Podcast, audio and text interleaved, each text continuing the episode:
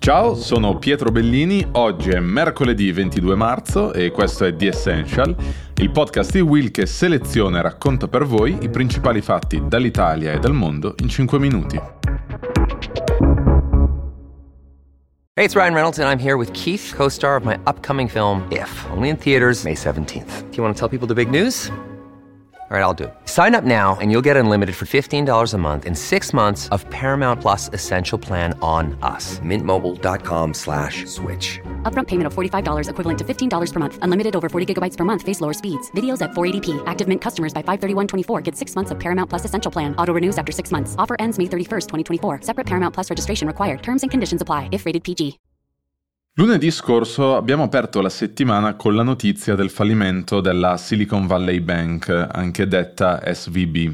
Il fallimento di SVB è stato improvviso e inaspettato, anche alla luce del ruolo e del peso che aveva nell'ecosistema delle start-up e dei fondi di venture capital della Silicon Valley.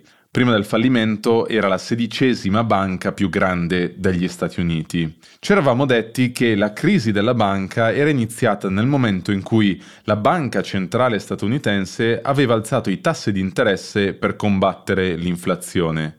Questo aveva ridotto il valore di alcuni investimenti della Silicon Valley Bank, che a cascata aveva generato una piccola corsa agli sportelli da parte dei clienti che, legittimamente, erano preoccupati che i loro depositi andassero perduti. Di fronte a tutte queste richieste in contemporanea, SVB si era trovata in grosso affanno, anche perché in un solo giorno i clienti avevano provato a ritirare circa un quarto del totale dei soldi depositati nella banca, circa 42 miliardi, causando il fallimento della banca stessa.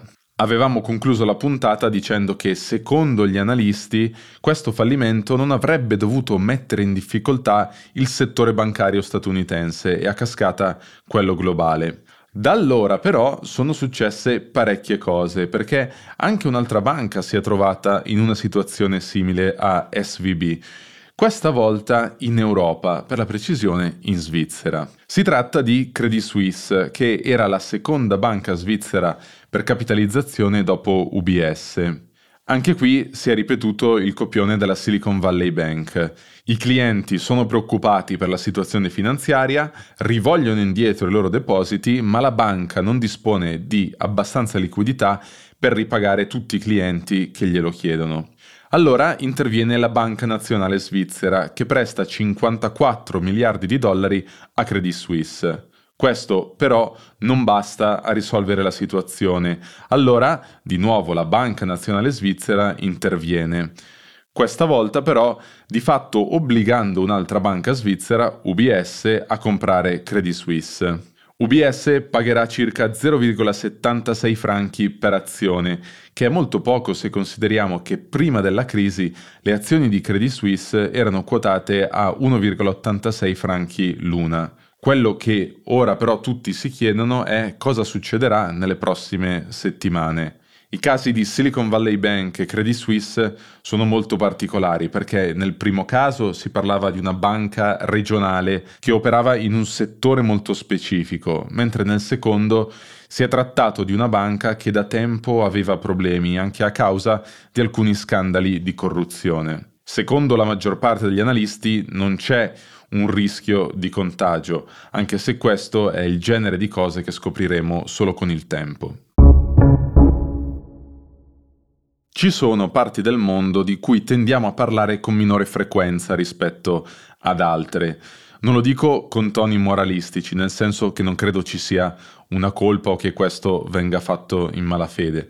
Quello che dico è che ci sono diversi paesi le cui notizie e i cui problemi difficilmente finiscono nelle nostre rassegne stampa, se non quando le conseguenze di questi problemi poi diventano visibili anche per noi, come avviene ad esempio nel caso delle migrazioni.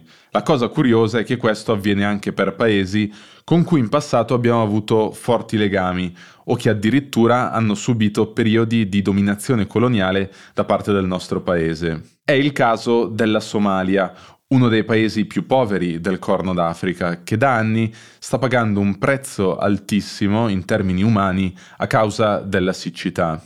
Proprio in questi giorni è uscito un report dell'Organizzazione Mondiale per la Sanità che stima che solo lo scorso anno a causa della siccità sono morte 43.000 persone nel paese. Di queste la metà erano bambini sotto i 5 anni. Sono dati drammatici e potrei elencarne altri da questo report. La Somalia, peraltro, sta per affrontare la sesta stagione delle piogge consecutiva senza precipitazioni. Si tratta della più lunga siccità mai registrata nella storia del paese.